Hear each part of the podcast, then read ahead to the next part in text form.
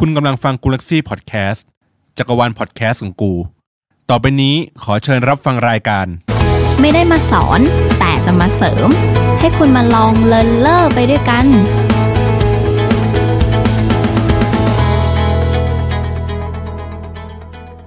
สวัสดีค่ะ กลับมาพบกับไนซ์นะคะ ที่ลองเลินเลออีกแล้วเนาะวันนี้มา skill สุดท้ายของของทั้งหมดทั้งมวลที่เราคุยกันนะคะ ก็คือ skill การเขียนหรือ writing skill นั่นเอง ก็ถือว่าเป็น skill ที่น่าจะสำคัญเหมือนกันไม่น้อยไปกว่าเพื่อนเลย แต่ก็คงเป็น skill ที่รู้สึกว่าอาจจะไกลตัวหลาย ๆ คนหรือหลาย ๆ คนอาจจะคิดว่าเป็น skill ที่ยากที่สุดแล้วแบบ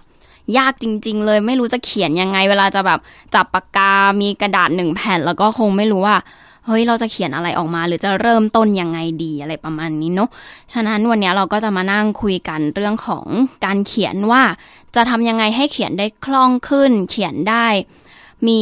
เนื้อหาแบบที่ใจเราเนี่ยอยากจะสื่อสารออกไปจริง ๆ เพราะหลายคนมีปัญหาเรื่องนี้ก็คือในใจเนี่ย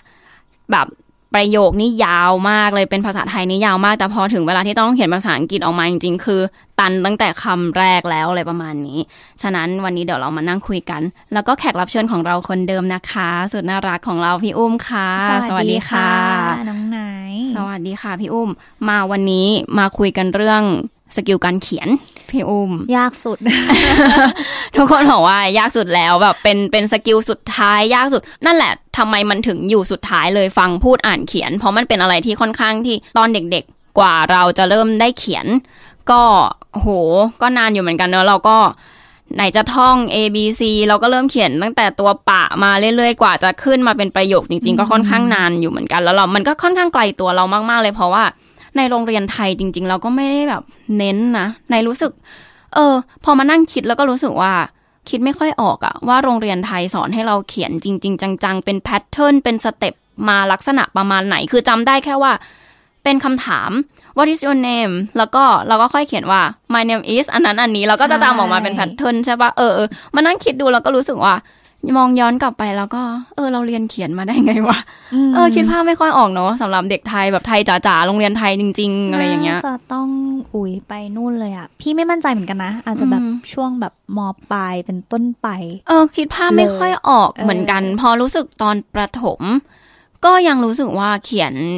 เรียนแกรมมาซะมากกว่าด้วยซ้ำเนอะ have has do does แน่นอน did อะไรอย่างเงี้ยคือ คือจะได้เขียนก็ต่อเมื่อเราเราตอบคำถามหรือทำแบบฝึกหัดอืมเนอะไม่เคยได้เขียนเป็นประโยคยาวๆ หรือเป็นเรื่องเป็นราวยาวๆเลยน่าจะไม่ใช่งั้นพี่อุ้มอยากทราบว่าเป็นยังไงบ้างกับสกิลการเขียน คุ้นเคยกันมากแค่ไหนสนิทกันแค่ไหนกับ skill นี้พี่ไม่สนิทกับเขาเลยห่างไกลห่างไกลที่สุดแล้วอะของอืมจากทุก skill อะ คือค่ะ ฟังพูด อ่านเรายังพอแบบถูถูไทยๆอะไรไปได้หน่อยนึงอืมหรือว่าเออสามารถหาตัวช่วยได้บ้างอะไรอย่างเงี้ยอืมแต่สำหรับเขียนอะคือพี่รู้สึกว่าถ้าเราไม่มีเขาเรียกว่าอะไร พื้นฐานอะอย่างพวกแกรมมาหรือว่าคำศัพท์หรือว่าพวกแบบนั่นแหละประธานกริยากรรม การเชื่อมประโยคอะไรอย่างเงี้ยอืมถ้าเราไม่มีพื้นฐานนี้อยู่ในหัวเลยอะ พี่ก็ไม่รู้ว่าจะเขียนออกมาให้มันถูกต้องได้ยังไงมนอกจากใช่นอกจากเขียนที่เป็นภาษาพูดของเรา แล้วเราแล้วมันก็เชื่อว่าไม่ได้ถูกต้องอยู่แล้วอะ เออ ตามหลักของเขาอืมจริงอย่างที่พี่อุ้มรู้สึกหรือเข้าใจ เป็นอย่างนั้นจริงอืมๆเพราะว่า skill การเขียนนะคะ มันเป็น skill ที่รวบรวม skill ทุก skill มาอยู่ใน skill เดียวอืมคือเราต้องฟังเราต้องพูดเราต้องอ่านจนคล่องในระดับหนึ่งอะเราถึงจะเขียนออกมาได้ แล้วเขียนออกมายังไม่ต้องรวมถึงโครงสร้างที่ถูกต้องแบบเป๊ะๆนะ เอาแค่เขียนออกมาเป็นเรื่องเป็นราวสามารถเขียนเรียงความได้อะเอาอย่างนี้ดีกว่า หรือเขียนพารากราฟหนึ่งพารากราฟเพื่อจะอธิบายอะไรสักอย่างเนี่ย ถ้าเขียนได้เนี่ย แสดงว่าคนคนนั้นน่ะ จะต้องมีความ professional ในภาษาอังกฤษระดับหนึ่งนะค่ะอืมเพราะมันคือการมันเป็นเรื่องของการรวมสกิลระหว่าง grammar คำศัพท์คำเชื่อม การเรียบเรียงความคิดอีกต่างหาก คือมันไม่ใช่การที่เรามานั่งเขียนอะไรก็ได้แล้วก็ไล่ลงมาทั้งหมดอย่างเงี้ยค่ะ มันไม่ใช่แบบนั้น ฉะนั้นคืออันเนี้ยต้องบอกก่อนในขอเริ่ม จากความเข้าใจผิดของหลาย ๆ คนก่อนดีกว่าว่า การเขียนภาษาอังกฤษ หรือเรียงความภาษาอังกฤษอะค่ะ เหมือนภาษาไทยถ้ามองย้อนกลับไปตอนเด็ก เราจะได้เขียนเรียงความภาษาไทยเยอะมากตามวันแบบ occasional ที่มันพิเศษจริง ๆอะเช่นวันแม่ใช่วันพ่อ วันเธอพูดต่างๆ เราจะได้เขียนเรียงความค่อนข้างเยอะมากใช่ซึ่งเป็นเรียงความภาษาไทยอะแน่นอน ฉะนั้นเวลาเราเขียนเรียงความพวกเนี้ยถ้ามองกลับไปปุ๊บ อาจจะน้อยคนมาก ๆ ที่จะได้เรียนโครงสร้างการเขียนเรียงความแบบถูกต้องมาตั้งแต่เด็กอืมค่ะไนท์จำได้ว่าถ้าเป็นตัวไนท์เองที่ผ่านมา คือไม่เคยมีอาจารย์คนไหนมาบอกไนท์ว่าลูก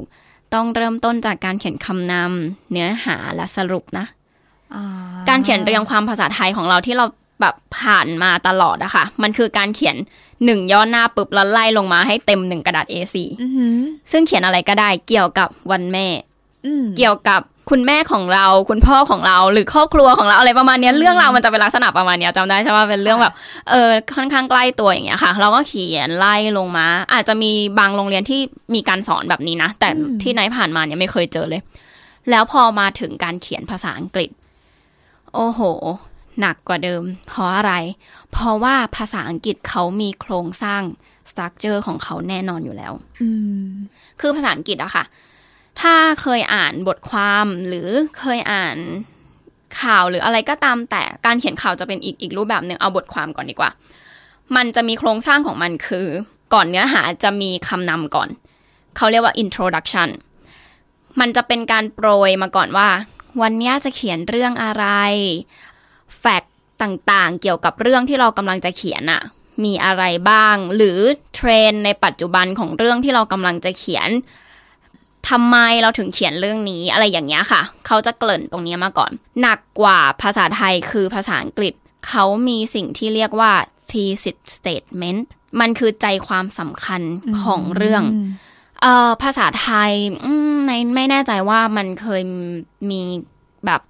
ให้อ่านแล้วก็จับใจความสำคัญอะไรอย่างนี้ไหม แต่เรื่องส่วนใหญ่ที่เราอ่านอะมันมักจะเป็นเรื่องปึ้งปึ้งแล้วก็เป็นช้อยส์มาให้เราจับใจความเราถามว่าใจความสำคัญของเรื่องนี้คืออะไรอืมแต่ภาษาอังกฤษอะเขามีตายตัว มันต้องอยู่ตรง introduction เลยค่ะพี่อุ้มค่ะคือประโยคสุดท้ายของ introduction คือ thesis statement อืมนั่นแหละทำไมเราถึงแบบ ไม่ค่อยคุ้นเคยเลยวะเข้าใจปะมันจะเฮ้ยมีด้วยเหรออะไรอย่างเงี้ยค่ะ ลองสังเกตดู อยากให้ทุกคนลองไปเปิดดู ลองดูมันจะมีอยู่ แล้วก็พอเสร็จปุ๊บถามว่ามันสำคัญยังไงอะ thesis สำคัญก็ต่อเมื่อว่า ถ้าไม่อยากอ่าน หรือรู้สึกว่า เอ๊ะสนใจเรื่องนี้จังเลยแล้วอ่าน thesis statement เรารู้สึกว่าโอ๊ะไม่น่าจะใช่แนวตัวเองแหละอ่าปิดจบได้เลย เพราะ thesis statement เขารวมใจความสำคัญของเรื่องทั้งหมดไว้อยู่แล้วค่ะ อืมแต่ถ้าโอเค อยากอ่านอ่านต่อ ต่อมามันจะเป็นส่วนของเนื้อหาอืมส่วนของเนื้อหาหรือ body paragraph เนี่ย มีอาจจะมีหลายย่อหน้าเลย แล้วแต่คนเขียนเขาจะเขียนยาวแค่ไหนก็ตามแต่ แต่ทุกทุกย่อหน้าจะมีสิ่งที่เรียกว่า topic sentence คือ topic sentence คือใจความของแต่ละ paragraph อืมยังนะ คือแบบอ้าวแล้วใจความอีกข้างบนคืออะไร ใจความข้างบนเมื่อกี้ที่นายอธิบายไป thesis statement อะ มันคือเรื่องของใจความทั้งหมดทั้งหมดของอ่าเรื่อง คือถ้าอยากอ่านเรื่องนี้เขาจะเขียนเกี่ยวกับอะไรอ่าน thesis statement อืมแต่ถ้าแยกออกมาจาก thesis statement มันจะเป็น topic sentence มันก็จะไล่ไล่ไล่มาพารากราฟนี้จะพูดถึงเรื่องนี้พารากราฟนี้จะพูดถึงเรื่องนี้นะ มันจะมีอยู่ ไม่ว่าจะประโยคแรกสุดประโยคสุดท้ายตรงกลางประโยคอะไรก็ตามแต่นะคะ มันจะมีอยู่ แล้วก็สุดท้ายมันคือสรุป สรุปก็คือเป็นการสรุปใจความสำคัญของเรื่องแหละ อืม นั่นแหละว่าสุดท้ายแล้วคนอ่านอยากทิ้งอะไรไว้ให้เราอืมคิด อยากทิ้งอะไรไว้ให้เราเป็นเหมือนเป็นประโยชน์กับผู้อ่านอะไรประมาณเนี้ยค่ะ เขาก็จะสรุปของเขา ซึ่งในส่วนของสรุปเนี้ย ส่วนใหญ่แล้วเขาจะไม่เพิ่ม information เข้าไปแล้วอ่าฮะเขาจะไม่พูดแบบกลับไปกลับมาหรือเพิ่ม information ในส่วนนี้เพราะมันคือสรุปของเรื่อง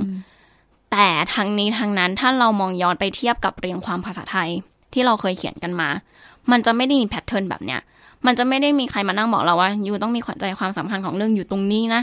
ใจความของประโยคของเนื้อหาเนี่ยอยู่ตรงนี้นะอืมสรุปไม่ควรจะ add เพิ่มเข้าไปแล้วนะ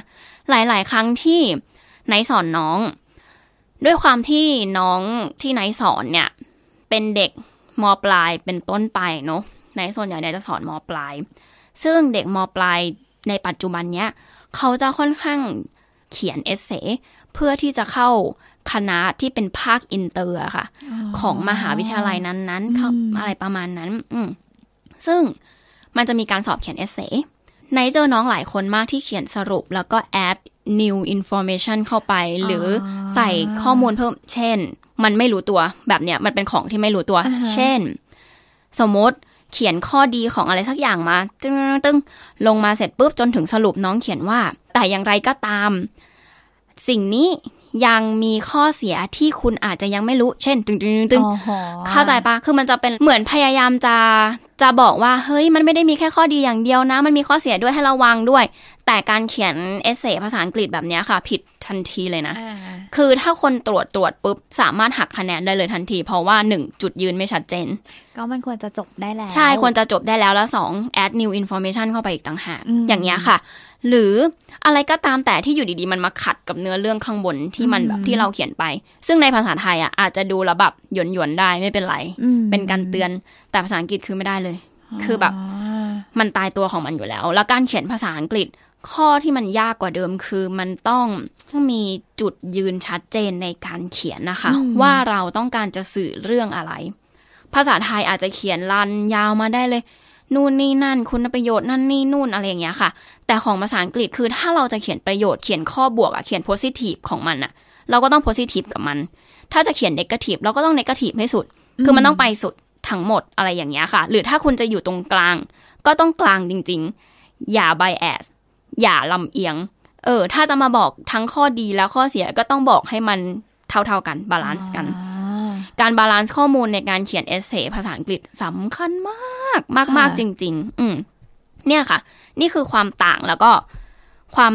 ยากของสกิล writing ที่นายรู้สึกว่าน่าจะยากอืมความยากของการเขียน writing skill อีกหนึ่งอย่างที่นายเจอในเด็กๆ หลาย ๆ คนค่อนข้างเยอะมากพี่อุ้มรู้ไหมคืออะไร ไม่รู้เลยค่ะ thinking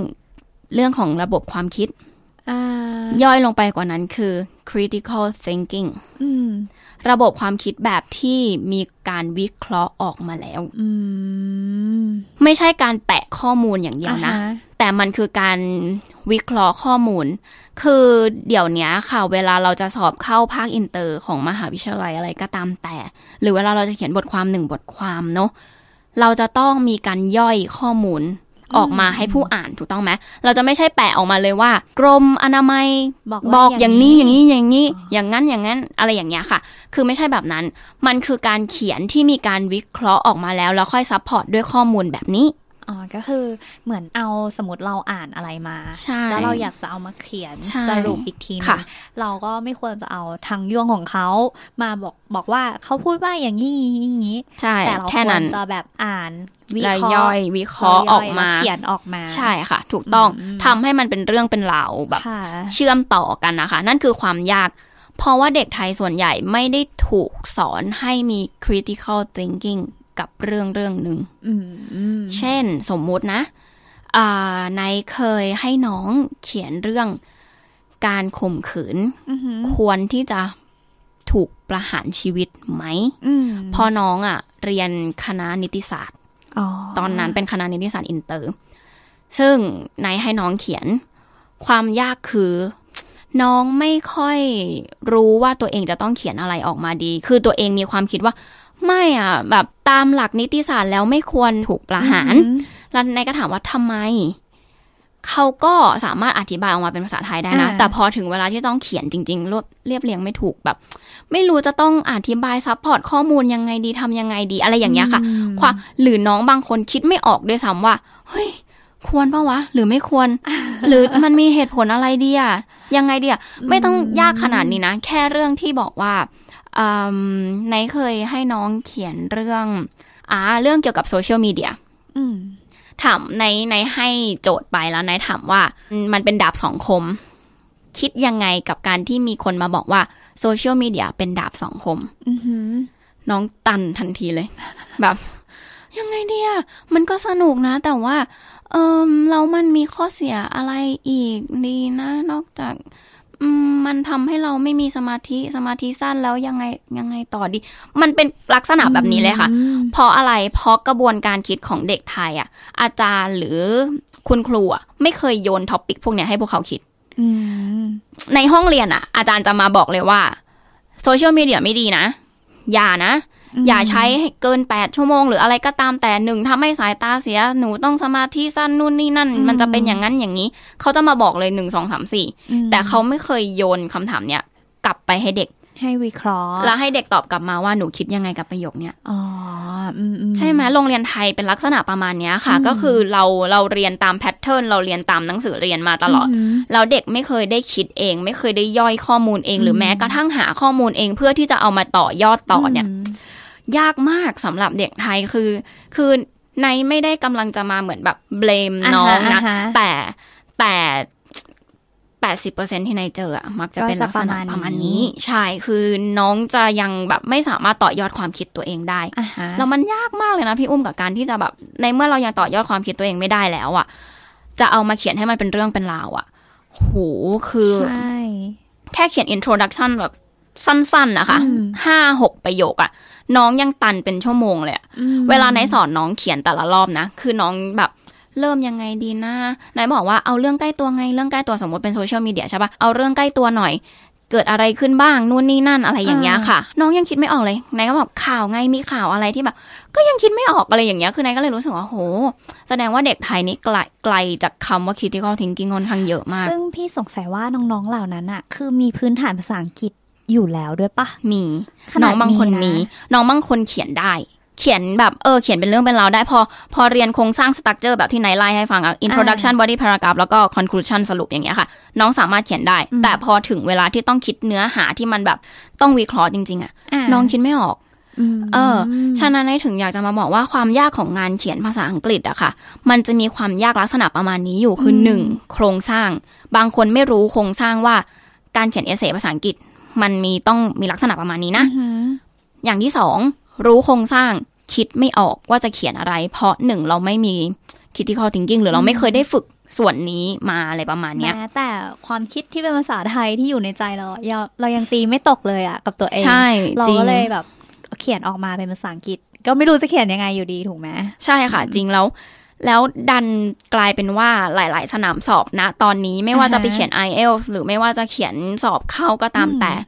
เขาถาม critical thinking ทั้งหมดเลย เดี๋ยวนี้สำคัญเนาะมากโอ้ยมาก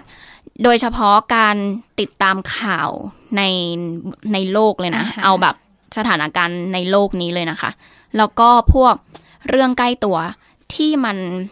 มีสองฝั่งอ่าฮะที่ต้องฝั่เปรียบหนึ่งเทียบกันพูดแบบนี้อีกฝั่งหนึ่งเขา โต้แย้งมาแบบเนี้ยอ่าเราอยู่ตรงไหนอืมแล้วเรามีจุดยืนหรือมีเหตุผลอะไรที่มา support ความคิดเราอะอ่าฮะมันต้องเขียนให้ออก มันต้องเขียนให้ได้ นี่คือความยากและความซับซ้อนของงานเขียนมาก ๆ เลยค่ะอืมมัน มันเหมือนคนที่จะเขียนงานภาษาไทยที่แบบต้องย่อยความคิดอะไรหลาย ๆ อย่างออกมาให้คนอ่านอ่านแล้วแบบ อ๋อ get เลยเป๊ะเลยเรื่องนี้อะไรอย่างเงี้ยค่ะอืมภาษาอังกฤษก็เหมือนกัน แต่ภาษาอังกฤษมันมีโครงสร้างแบบนี้อีกแบบ ลึกลงไปอีก มันเลยเป็น skill ที่ไนท์รู้สึกว่าโอเค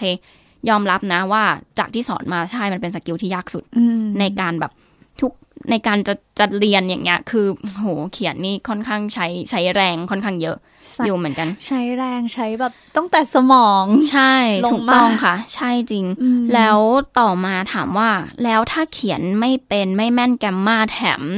คิดงานไม่ค่อยออกเนี่ย ควรจะไปเรียนเพิ่มไหมอืมมีมีคนถามนายเยอะมากจะทำยังไงดีอยากฝึกเขียนนู่นนี่นั่น ควรเรียนเพิ่มไหมควรเรียนเพิ่ม นี่คือคำตอบแบบไม่โลกสวยนะอ่าแบบไม่โลกสวยเลยนะควรเรียนเพิ่มซึ่งแบบ EP ก่อนๆนี้เราเราไม่ได้ฟันว่าควรจะเรียนหรือไม่ควรจะเรียนใช่ในสกิลฟังพูดอ่านใช่ที่ถูผ่ากนต้องมาซึ่งมันอาจจะฝึกได้เอง ฝึกได้เองก็ได้อืมแต่อันนี้คือน้องไนท์ฟันว่าควรเรียนเลยใช่ปะควรค่ะ ควรซึ่งพี่พก็อคิดอย่างนั้นแหละ เพราะว่าอะไรเพราะว่า ไม่สามารถเราไม่สามารถตรวจงานเขียนตัวเองได้ แล้วบอกว่าดีแล้ว หรือยังไม่ดีหรืองานนี้ดีกว่างานที่แล้ว จริงแล้วมันถูกเราต้บอองกไม่หรืได้อเปล่าเราใช่ยังไม่รู้เลย ถูกต้อง เช่นในเคยที่ในตอนนั้นในเรียนมหาวิทยาลัย แล้วจำได้ว่าตัวเองต้องเรียน reading and writing รวมกัน แล้วมันมีงานเขียนค่อนข้างเยอะเราต้องสอบเขียนด้วยในห้องสอบ แล้วนายก็เลย โอเค ไปโรงเรียนเพิ่มดีกว่า นี่ขนาดเรียนในห้องแล้วนะเออเรียนกับอาจารย์มหาวิทยาลัยแล้วนะนายก็ไปเรียนเพิ่มพิเศษ ก็ไปลองเรียนดู พี่อุ้มเชื่อไหมว่างานเขียนแรกสุดที่แบบเขาให้ไหนเขียนเรื่องง่ายๆโง่ๆอย่างเช่น your holiday อะอืมแบบให้เล่าว่า holiday ไปไหนมาอะไรอย่างเงี้ยอืมหนึ่งกระดาษ A4 ค่ะ ในว่าในเขียนยาวมากแบบฉันเนี่ยแหละอ่าเด็กแบบเรียนมาแน่นอนฉันได้อยู่แล้วอ่าฮะแดงเถือกทั้งกระดาษจงเหอ และแดงแบบ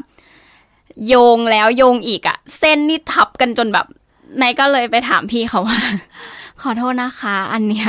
คือแย่ขนาดนั้นเลยเหรอคะอะไรอย่างเงี้ย พี่เขาบอกว่า โอ้ย อันเนี้ยโล่งแล้วนะก็แบบนายบอกเฮ้ยจริงเหรอคะพี่บอกว่าใช่เขาตรวจละเอียดอาจารย์ที่นี่ตรวจละเอียดอ่นายว่าโอ้เออเหรอคะอะไรอย่างเงี้ยแล้วก็คิดในใจว่าโอ้โหนี่ขนาดแบบ ตัวเองเป็นเด็กเมเจอร์อิงนะแบบทำไมถึง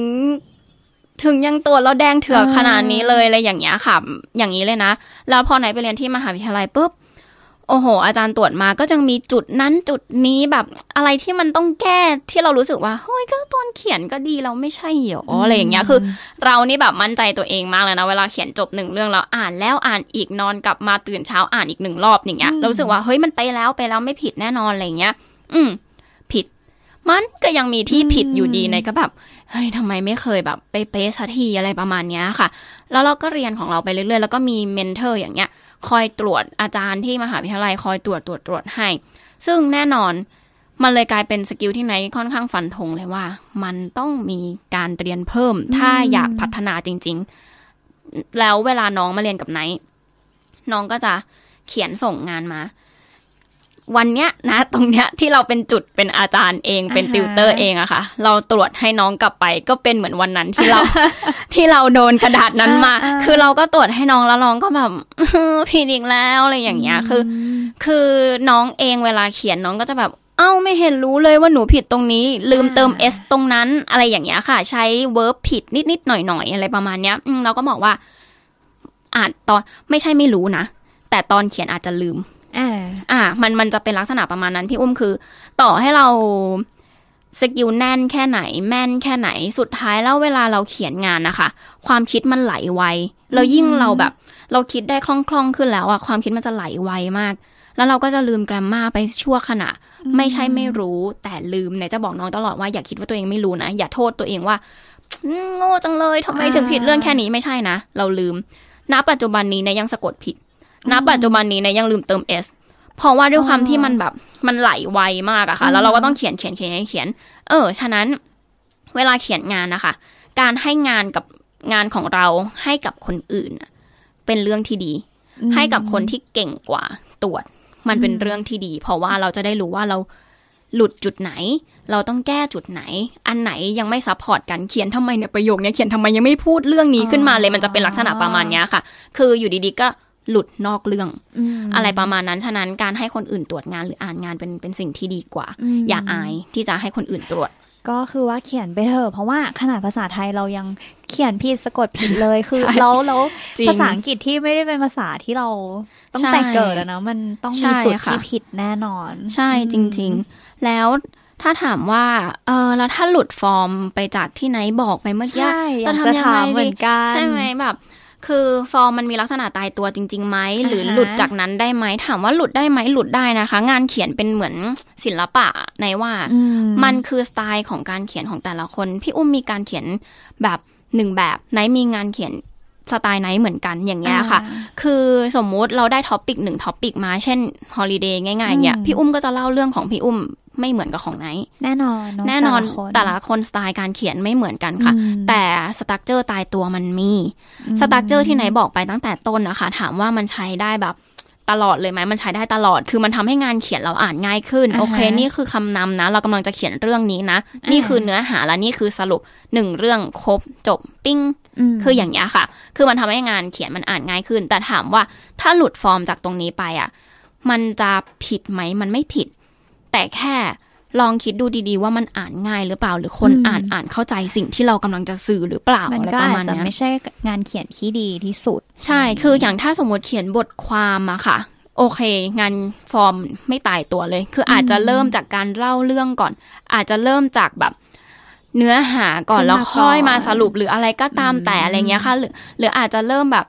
จุดพีคเบาๆขึ้นมาก่อน แล้วค่อย เป็น introduction แล้วค่อยเป็นเนื้อหา อะไรประมาณเนี้ยคือบทความมันจะเป็นลักษณะประมาณนี้ หรืองานเขียนอย่างพวกแบบ advertorial อือหือการเขียนโฆษณาแบบอืมแฝงโฆษณาหน่อยๆอย่างเงี้ยค่ะ มันก็จะมีแบบอีกแบบหนึ่งของเขาอะไรประมาณเนี้ย แต่ถามว่า แล้วสไตล์การเขียนของแต่ละคนน่ะ จะทำยังไงให้เราสไตล์เรามันดูแบบโหย cool มากเลยอะไรอย่างเงี้ยเข้าใจปะซึ่งไนท์บอกไม่ได้ว่าว่าสไตล์งานเขียนของแต่ละคนหรือสไตล์แบบไหน เป็นสไตล์ที่ดีอืมเพราะเวลาไหนสอนน้องแล้วไหนตรวจงานเหมือนงานน้องอะ่ะไหนไม่เคยเปลี่ยนสไตล์การเขียนน้องเลยเพราะนั่นคือตัวเขาอ่าอ่ามันเหมือนเวลาเราไปดูงานอาร์ตแล้วเราบอกว่าสีตรงนี้น่าจะเปลี่ยนเป็นอีกสีหนึ่งนะ ทั้งทั้งๆที่คนที่เขาเป็นศิลปินน่ะ เขาใส่สีนั้นแล้วเขารู้สึกว่าเนี่ยมันแมทช์แล้วแล้วมันสื่ออะไรบางอย่าง เหมือนกันมันสื่อตัวเขางานเขียนเหมือนกันค่ะ สไตล์การเขียนของน้องกับของไนท์ไม่เหมือนกันงั้นไนท์จะไม่เอาสไตล์งานเขียนไนท์ไปจัดงานเขียนน้องอ่าฉะนั้นไนท์จะตรวจแค่ structure ถูกต้องไหมงานรู้เรื่องหรือเปล่าประโยคนี้ support อีกหนึ่งประโยคหรือเปล่าประโยคนี้เอามาทำไมไม่ต้องพูดถึงเลยเพราะเราไม่ได้พูดถึงเรื่องนี้ตัดทิ้งไนท์จะเป็นลักษณะประมาณนี้ แต่ไนท์ไม่เคยบอกน้องว่า เอะประโยคนี้น่าจะ เปลี่ยนไปเป็นอันนี้เลยดีไหมหรืออะไรอย่างเงี้ยค่ะ คือไนท์ไม่เคยเปลี่ยนงานน้องแบบรื้อทิ้งแล้วแบบเปลี่ยนเลย เพราะมันคือสไตล์เขาอือหือแต่เราจะเปลี่ยนให้มันดีขึ้นตรงที่ว่าแกรมมามันต้องดีขึ้นอืมคำศัพท์จากง่าย ๆแบบ you make me feel อย่างเงี้ย เราเปลี่ยนได้อย่างเงี้ยค่ะอ่ามัมันทำให้มันดู native ขึ้น หรือให้มันดูแบบดู professional มากขึ้น อย่างเช่นใช้คำว่า very very มาก ๆ ในงานเขียน essay ที่ต้องเอาไปสอบ อย่างเงี้ยเออมันไม่ work อะไรอย่างเงี้ยค่ะ completely ไหมหรืออะไรอย่างเงี้ยเออมันมันมันมีคำศัพท์ที่มันใช้แล้วมันดูแบบเจ๋งขึ้นอ่าอ่า ประมาณนี้มากกว่า แต่สไตล์การเขียนประโยครูปประโยคอย่างเงี้ยไนท์จะไม่ค่อยเปลี่ยนอือหืออืม แล้วก็เรื่องของทีนี้ พี่อุ้มมีปัญหาเรื่องของการสะกดคำไหม โอ้ย พี่อุ้มมีทุกตรงเลยค่ะน้องไนท์ค่ะตั้งแต่ skill แรกยัน skill นี้เลยค่ะ ปัญหาสะกดมีคำ spelling คือเป็นเรื่องแบบ โลกแตกมาก ๆ เลยอะ่ะ คือณปัจจุบันนี้เนยก็ยังเขียนผิด ซึ่งบางคำที่ออกเสียงเหมือนกันอืมแต่สะกดต่างกันอืมแล้วถ้าเราสะกดผิด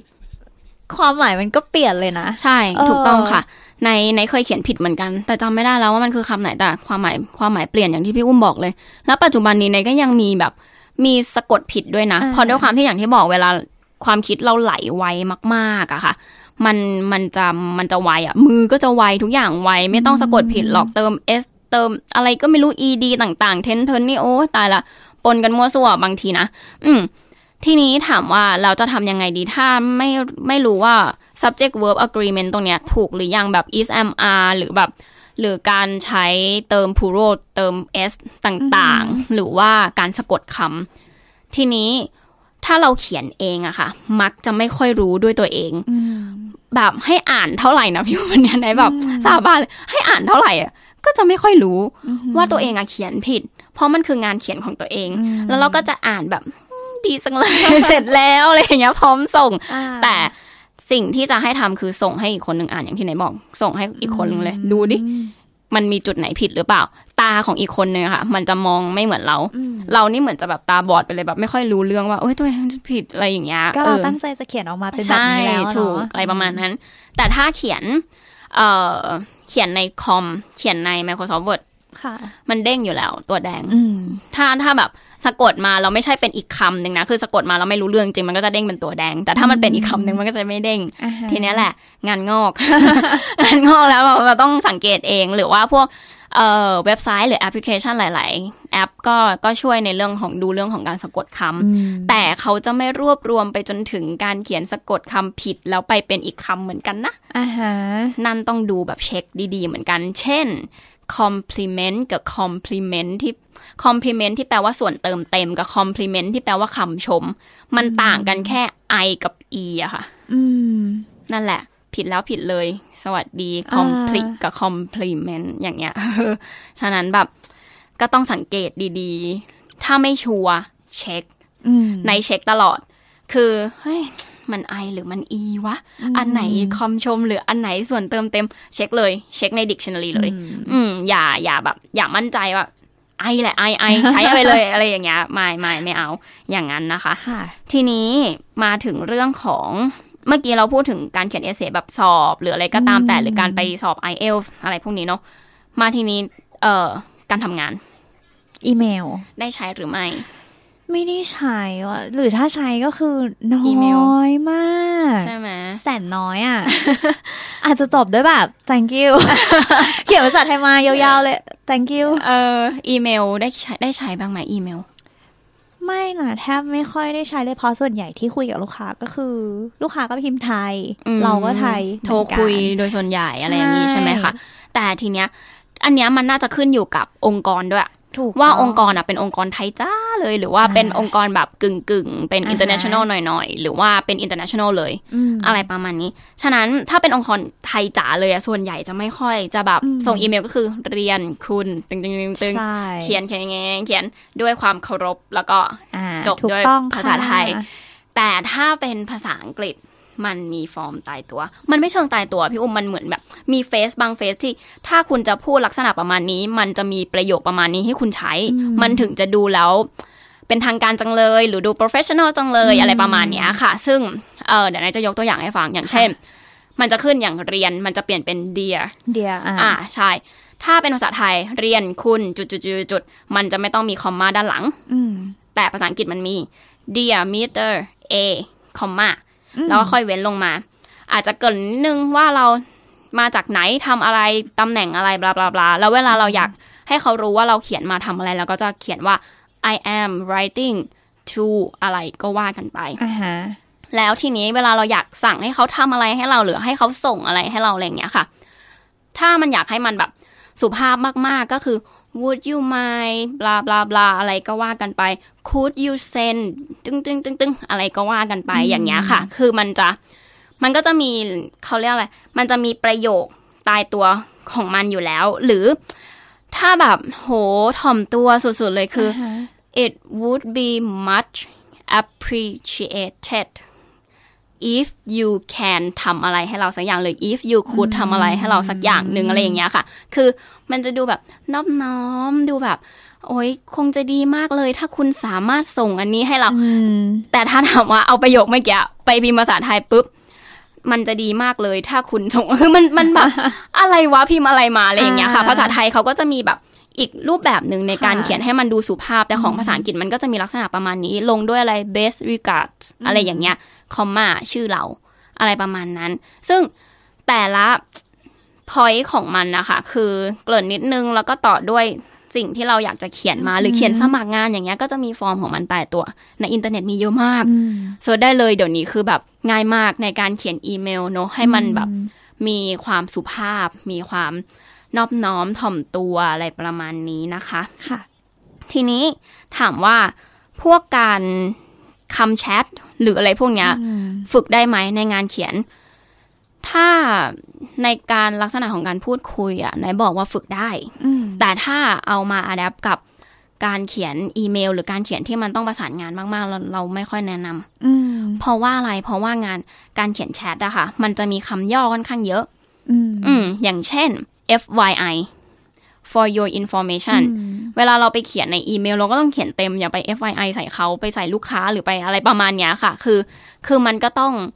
ต้องปรับเปลี่ยนกันไป tomorrow TMR อย่างเงี้ย เออ เราก็ต้องเป็น tomorrow แบบเต็มตัว อย่างเงี้ยค่ะ คือนายไม่ค่อยแนะนำเรื่องของการแชทแล้วแบบแชทเพื่อฝึกงานเขียนอย่างเงี้ยไม่ค่อยอืไม่ค่อยเพอรู้สึกว่ามันโอ้โหมันคนละเรื่องเลยมันไกลกันมากเลยอืมจริงๆอะไรอย่างเงี้ยค่ะค่ะ อืม แล้วถามว่า พี่อุ้มเคยคิดจะ เรียนพิเศษแบบลงคอร์สบุสเนสอะไรอย่างเงี้ยไหมไว้สำหรับแบบคุยกับลูกค้า เคยนะ แต่ว่ายังไม่อยากถึงขั้นนั้นนะคือรู้สึกว่าถ้าเราถ้าเรายังไม่มีพื้นฐานที่รู้สึกว่า โอเคระดับหนึ่งอืมก็ยังไม่อยากไปโรงเรียนอันนั้นเลยอะ่ะอืม อืมอืมใช่จริง อย่างบุสเนสอะค่ะ เราอาจจะได้เขา เหมือนเป็นฟอร์มตายตัวมาว่าเราควรจะเขียนลักษณะประมาณนี้นะ อะไรอย่างเงี้ยค่ะ ส่วนใหญ่ก็จะเป็นเรื่องของอีเมลแหละค่ะโดยปกติเนอะเวลาเขียนอีเมลติดต่องานอืมแต่แต่ไนท์อยากจะแอบกระซิบบอกว่า เวลาเราใช้พวก phrase พวกเนี้ยบ่อยๆอะมันจะติดมืออไม่ต้องลงเรียนหรอกเปิดในอินเทอร์เน็ตแหละอืมแล้วก็จำจำใช้บ่อยๆ ใช้บ่อยๆ ใช้บ่อยๆ อะไรอย่างเงี้ยค่ะ แล้วมันจะติดมือของมันไปเอง แล้วมันก็จะรู้แล้วว่า อ๋อ จะเขียนลักษณะประมาณนี้ก็อะไรประมาณ ประมาณเนี้ยแหละเขียนอย่างเงี้ยมันก็จะติดมือไปอย่างเช่น เอออย่างเช่นคำว่าขอ สมมุติจะบอกว่าขอข้อมูลเพิ่ม คนส่วนใหญ่มักจะพูดประมาณว่า more information ใช่ปะแต่ถ้าให้มันใช้แล้วมันดูแบบขึ้นมาอีกนิดนึง อีกสเต็ปหนึ่ง further information คือขอข้อมูลอื่น ๆ เพิ่มอะไรเงี้ยค่ะคำว่าอื่นๆอะใช้คำว่า further ดีกว่ามาก ดีกว่า more information อะไรประมาณนี้ อืมใช่หรืออยากขอเอ่อเอกสารเพิ่มหรืออะไรประมาณเนี้ยค่ะ ส่วนใหญ่ก็จะใช้ information documents หรืออะไรอย่างเงี้ยค่ะ เปลี่ยนมาใช้เป็น inquiries แปลว่าสิ่งประกอบอื่น ๆ อะไรประมาณนั้น คือใช้ไปบ่อย ๆ มันจะชินของมันเอง ไม่ต้องแบบ ไม่ต้องลงเรียนคอร์สอะไรแบบเนี้ย พวก business ในแบบ ถ้าถ้าไม่เขาเรียกอะไร ถ้าไม่ได้แบบ มีเวลามากขนาดนั้น หรือไม่ได้รู้สึกว่า เอ้ย ตัวเองน่าจะต้องลงเรียนละก็ไม่ต้องลงเรียน เพราะว่าในในเว็บไซต์มันมีค่อนข้างเยอะแล้วเดี๋ยวนี้มีคนมาเขียนสอนค่อนข้างเยอะแล้วว่าถ้าอยากพูดประมาณนี้ก็ก็ใช้ phrase ประมาณนี้ได้อะไรประมาณนี้ค่ะ แต่ถ้าคุณอยู่ในองค์กรที่มันแบบ international จ๋าๆเลยพวกนั้นนะนายก็แนะนำให้ไปโรงเรียนนะ เพราะมันจะได้ดูแบบเป๊ะๆมากๆ ควรควรเออแบบ หรืออย่างไหนไหนเคยอยู่ในองค์กรที่มันเป็น international เหมือนกัน แล้วก็ต้องเขียนจดหมายขอสปอนเซอร์ หรืออะไรก็ตามแต่จดหมายขอบคุณจดหมายเรียนเชิญอย่างเงี้ยค่ะ ก็ก็ควรเรียนถ้าสมมติว่ามีเวลา แต่ไหนไม่ได้เรียนนะ คือไหนก็เปิดดูในอินเทอร์เน็ตเหมือนกันว่าฟอร์มเขาเขียนยังไงแบบพวกขอจดหมายหรือ หรือเขามีคำแบบไหนที่มันเหมาะสมจังเลยอะไรประมาณนี้ค่ะ ก็ก็เราก็เอามาปรับอาแดปใช้ดูอะไรประมาณเนี้ยว่า เออ มันมันน่าจะใช้กับงานเราได้ลักษณะประมาณนี้นะอะไรประมาณนี้ ถ้าสมมุติว่า เออแล้วเนี่ยอีกอย่างหนึ่งที่เคยที่เคยเจอมากับตัวเอง ที่คุยกันไปนอกรอบว่าไหนเคยเขียนจดหมายพวกแบบการทูตเพื่อส่งสถานทูตต่างๆอะไรอย่างเงี้ยค่ะ อันนั้นก็เป็นอีก อีกหนึ่งภาษาอังกฤษที่แอดวานซ์แบบสุดสุดแบบสุดที่เราคิดไม่ถึงว่า มีคำแบบนี้อยู่บนโลกด้วยหรออะไรอย่างเงี้ยค่ะ มันก็จะมีลักษณะประมาณนั้น แต่ว่าถ้าเราไม่ได้ทำงานกับองค์กรแบบ international ที่เป็นราชการจริง ๆ อะไรอย่างเงี้ยค่ะ เราก็ไม่จำเป็นต้องไปแบบโหใช้ขนาดนั้นอะไรประมาณนี้ เพราะว่า เพราะว่าอะไรเพราะว่า ในชีวิตจริงหรือในการทำงานจริง ๆ เราไม่ได้ฮารูฮาราขนาดนั้น เราไม่ได้หรูหราติดต่อการทูตแบบความสัมพันธ์ระหว่างประเทศขนาดนั้น เราไม่ต้องแบบโอ้โห เดี๋ยวเขียนไปแล้วเขาก็จะงงเอาเอาหูยตายแล้วอลังการจังอะไรอย่างเงี้ย อืม หรือประมาณนี้เนาะสำหรับงานเขียนในว่าน่าจะครอบคลุมในระดับหนึ่งแล้วแหละสำหรับคนที่อยาก ฝึกเขียนหรือว่าคนจะต้องไปสอบ i อ l t s ในเร็วๆนี้ หรืออะไรก็ตามแต่เนาะหรือน้องคนไหนที่ต้องไปเข้าแบบคณะอินเตอร์ หรือต้องใช้การเขียนค่อนข้างเยอะอย่างคณะอย่างของไหนเนี่ยโอ้โห เขียนกันสนุกสนาน บันเทิงมากการเขียนเอเซ่นี่แบบสุดๆ มี มีให้เขียนหลายหัวข้อ มีให้เขียนหลายแบบมาก คือแต่ละแบบก็ไม่เหมือนกันนะ แต่ไหนไม่สามารถเจาะลึกลงลงในพอดแคสต์ได้เพราะว่าเดี๋ยวจะกลายเป็นพอดแคสต์สอนภาษาอังกฤษการเขียนไปซะนะเออเพราะว่ามันจริง ๆ มันมีหลายโครงสร้างอีกเหมือนกันค่ะ ที่ลึกลงไปแต่ว่าเนี้ยก็เป็นเบสิกของงานเขียนนะคะพี่อุ้มถามว่าโหกว่าจะมาจุดจุดที่เราสามารถเขียนได้จริง ๆ มันก็ค่อนข้างแบบดูไกลเนาะดูแบบ long way to go มากเลยอะไกลแหละเออใช่พี่อยู่เหมือนกัน ใช่เพราะว่าแต่จริง ๆอะถามว่า เรียนไปด้วยด้วยกันได้ไหมได้นะ เพราะมันสามารถเอาไปแทนที่กับการพูดได้ค่ะพี่อุ้มคือถ้าพี่อุ้มเขียนบ่อยๆบ่อยๆบ่อยๆพี่อุ้มอาจจะเอาประโยคที่เขียนมาพูดได้ ใช่ใช่คือ คือมันจะทำให้เราแบบ คุ้นเคยกับภาษาอังกฤษได้มากขึ้นดีกว่า เอาอย่างนี้ดีกว่า ยังไม่ต้องไปแบบเขียนเพื่อสอบอะไรก็ตามแต่ แต่ว่า พี่อุ้มลองเขียน อาจจะยังไม่กล้าพูด ก็ลองเขียนออกมาเป็นประโยคอะไรอย่างนี้อีกหนึ่งเรื่อง เอออีกหนึ่งเรื่องที่อยากฝากไว้ ควรแปลไทยก่อนเขียนภาษาอังกฤษไหมอันนี้มีหลายคนถามนายมาก แล้วมีน้องหลายคนที่มาเรียนกับนายแล้วแบบพี่นายหนูขอแปลเป็นภาษาไทยก่อนแล้วหนูค่อยเขียนเป็นภาษาอังกฤษนะนายแบบโนไม่ให้ เธอหยุดตรงนั้นเลย ฉันไม่ให้เธอเขียนภาษาไทยก่อนหยุดเดี๋ยวนี้คนนี้ใจร้ายคะไม่ให้ค่ะไหนแบบไม่ไม่ได้อะไรเงี้ยให้เขียนภาษาอังกฤษเลย เพราะว่าอะไรเพราะว่า การเขียนภาษาไทยแล้วแปลมาเป็นภาษาอังกฤษ โอ้โห สนุกสนานมากตอนตรวจนี่คือในแบบ จะเขียนประโยคนี้ใช่ไหมอ่าคือแปลตรงตัวขนาดเนี้ยจะเขียนอันนี้ใช่ไหมอะไรเงี้ยาคือเด็กไทยอะติดการเขียนแบบแปลตรงตัวค่ะอืมฉันไอชอบไลค์อยู่ไออย่างเงี้ยคือตึ้งตึ้งตึ้งแปลแบบโอ้โหคำต่อคำคำต่อคำคำนี้แทนที่คำนี้เลย ซึ่งแบบอ่าฮะโอ้โหมาเป็นภาษาอังกฤษแล้วแบบมันไม่รู้เรื่องบางทีอะคือ คือมันไม่รู้เรื่องจริง ๆ แล้วน้องหลาย ๆ คนที่พื้นฐานอื่น ๆ ยังไม่แม่นนะคะค่ะกลายเป็นว่าพอแปลคำต่อคำคำต่อคำคำต่อคำปุ๊บ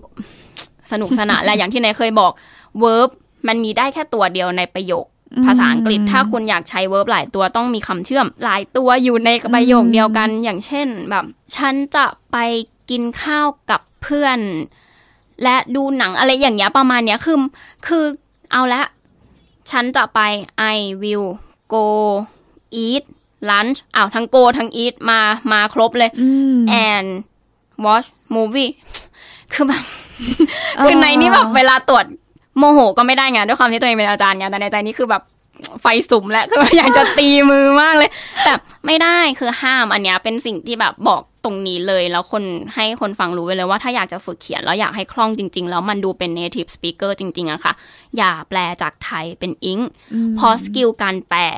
ไม่ใช่ skill การเขียนอ่าเดี๋ยวเราค่อยไปคุยกันเรื่องของ skill การแปล ถ้าถ้ามีใครอยากลองแบบ แปลงานจากไทยเป็นอิงหรืออิงเป็นไทยรับค่ะแปลอะไรอย่างเงี้ยค่ะ พวก trans translation อะอ่ามันจะเป็นอีกหนึ่งหนึ่ง skill อืมเลย ฉะนั้นอย่าอย่าแบบได้ลองนะอย่าได้ตายลองแล้วไนท์โกรธมากเรื่องนี้คือแบบ จะโดนไนไนท์ตีไหมคะตีมือน้องทุกคนคือแบบ ใช่ไหมแปลมาใช่ไหมอ่าอย่างเงี้ยค่ะ แต่ก็เชื่อนะ เพราะว่าตัวพี่ก่อนที่จะได้คุยกับน้องไนท์พี่ก็รู้สึกว่า ถ้าเราเขียนออกมาเป็นภาษาไทยก่อนเราจะรู้สึก comfort เราจะเราจะรู้ว่าเราจะเขียนเขียนอังกฤษอะไรอะไร ใช่ถูใช่กใช่ราชามากบอกเลยเออการเพะแปลมันต้องการเขียนไทยมาแปลอิงช้ามากใช่ไหอืมมันเหมือนหลายขยักอะต้องใช่เขียนค่ะไทยคิดไทยก่อนจริง แล้วต้องมานั่งแปลอังกฤษแล้วถ้าเมื่อไหร่ที่จะต้องไปสอบนะ สนามสอบที่แบบเขียนสองเรื่องในเวลาชั่วโมงครึ่งอย่างเงี้ยค่ะอ่าฮะไม่ทัน ยังไงก็ไม่มีทางทันอืมหนูจะเขียนเสร็จแบบได้แค่ introduction บวกเนื้อหาประมาณครึ่งหนึ่งอะไอแปลไทยเป็นอิงเนี่ยแบบห้ามแบบห้ามจริง ๆ อ้างอีกอย่างหนึ่งโอ้ยอันนี้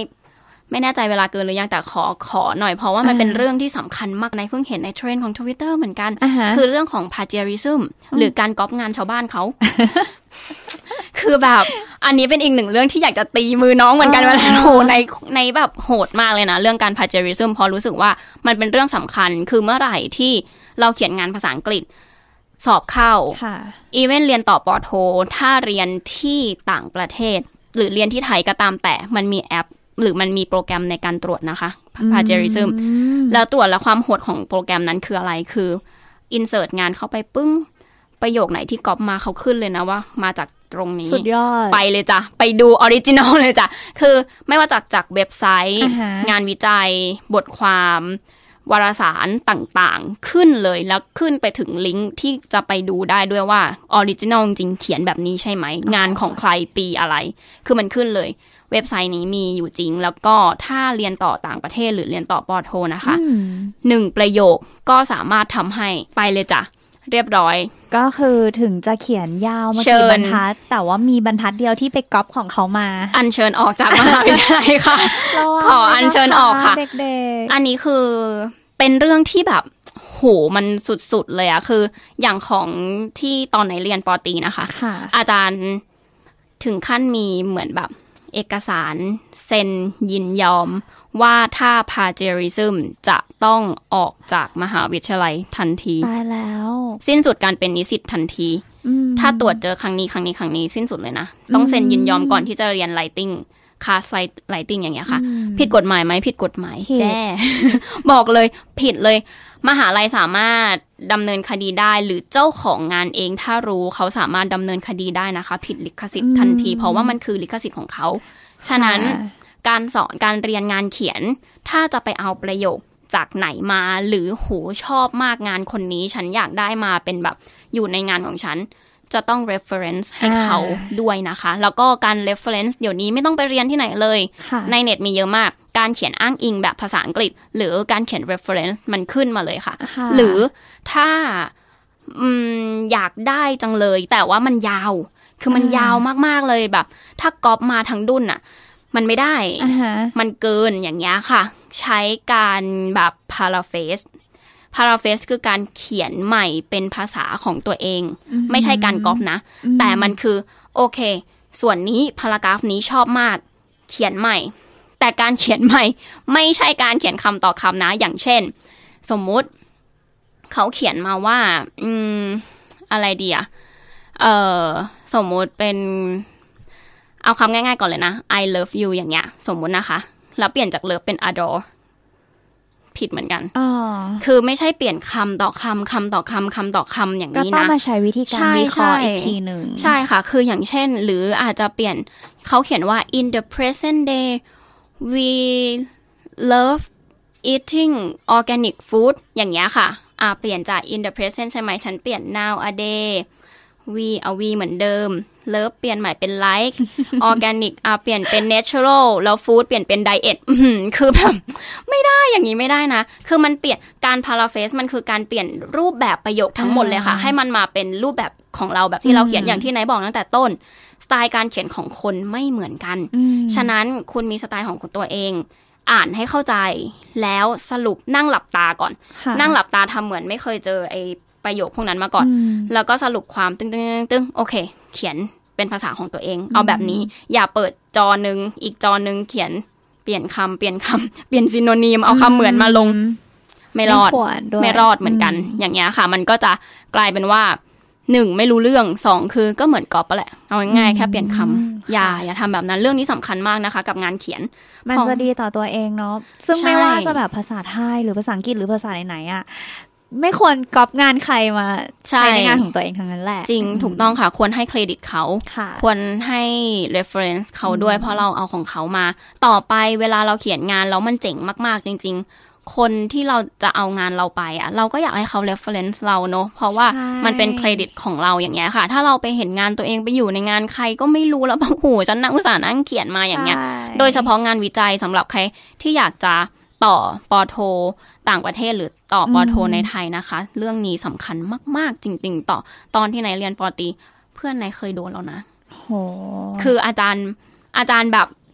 เอางานยื่นกลับมาแล้วถามไปกรอบเว็บไหนมาแล้วทำในขณะที่มันเป็นงานเขียนแบบเขียนมือนะ ไม่สามารถเอาไปใส่ในในเว็บไซต์ตรวจได้นะ แต่อาจารย์รู้เลยอะโโหอาจารย์แบบยื่นกลับมาแล้วบอกว่า ไปกรอบจากไหนมาอ่าอาจารย์รู้ได้ยังไง เพราะอาจารย์รู้ว่างานเขียนสไตล์การเขียนของเขาจริง ๆอะ ไม่ใช่แบบนี้อืมประโยคไม่ใช่แบบนี้ แล้วพอมาถึงวันที่มาถึงตัวไนท์เองที่ไนท์เป็นติวเตอร์สอนน้องเองอะแล้วพอน้องสมมติไนท์บอกอะเขียนเลยเขียนสดๆเลยในห้องเขียนส่งมาแล้วไนท์ก็ตรวจตรวจตรวจไนท์ happy มากเลยนะแต่พอให้การบ้านน้องกลับไปปึ้งเขียนกลับมาไนท์อ่าน ประโยคนี้เอามาจากไหน อืมไนท์ถามอย่างนี้เลยนะเขียนเองหรือเปล่า แต่ความน่ารักของน้องที่เรียนกับไนท์ก็คือ เอามาจากอันนี้ค่ะไนท์บอกไม่ได้ งานนี้เอาใหม่เขียนใหม่ค่ะอืมเขียนใหม่ทั้งทั้งเรื่องอะอืมเขียนใหม่อะไรอย่างเงี้ยคือไม่ได้เลยไนท์ก็จะสอนแบบนี้ค่ะฉะนั้นฝากทุกคนไว้นะคะดีค่ะว่าฝึกงานเขียนแล้วอย่าอย่าลืมที่จะให้ reference หรือฝึกการเขียนอ้างอิงด้วย เพราะว่าค่ะมันเป็นสิ่งสำคัญจริงๆ อืมในอนาคตที่เราสามารถแบบจะโชว์งานเขียนเราต่อสาธารณะได้อืมอะไรประมาณนี้เนาะงั้นค่ะสกิล writing วันนี้เราก็จบลง แต่เพียงเท่านี้นะคะ แล้วก็จบมหากาพย์ 4 skillของเราเรียบร้อยแล้ว ฟังพูดอ่านเขียนใช่ซึ่งก็หวังว่าเนาะหวังว่าจะเป็นประโยชน์กับผู้ฟังทุกๆ คนที่กำลังอยากจะฝึกพัฒนาตัวเองในภาษาอังกฤษไม่ว่าจะอยู่สกิลไหนๆก็ตามแต่กำตอนนี้อยู่กำลังฝึกอ่านอยู่ค่ะ ตอนนี้กำลังฝึกตั้งแต่เริ่มเลยค่ะอืมฟังอะไรอย่างเงี้ยคือ อยากให้ให้ วิธีของไหนหรือว่าสิ่งที่เราแชร์กันไปเนาะกับพี่เบนซ์กับพี่อุ้มอย่างเงี้ยค่ะอืมเป็นประโยชน์ค่ะกับทุกๆคนและสามารถปรับใช้ในในชีวิตของทุกๆคนได้ แล้วทีเนี้ยมาดูกันว่าอีพีหน้าเราจะพูดถึงเรื่องอะไรกันต่อไป ซึ่งมีอีกหลายเรื่องเลยเนาะพี่อุ้มที่เรานั่งคุยกันไว้แล้วแบบอยากแชร์มากเลยเรื่องนี้จะต้องเป็นประโยชน์กับทุกๆ คนแน่ๆเลยในในชีวิตในชีวิตประประจำจำวัวันนใช่อืมโอเคค่ะ งั้นวันนี้เราลาไปก่อนละกันสำหรับ มหากาพย์ skill สี่ skill ของเรานะคะค่ะแล้วก็เดี๋ยวมาเจอกัน EP หน้ามาลองดูกันมาลุ้นกัน ว่าจะเป็นเรื่องอะไรแล้วเราจะมาแชร์อะไรกันอีกเนาะได้เลยและแขกรับเชิญจะเป็นใคร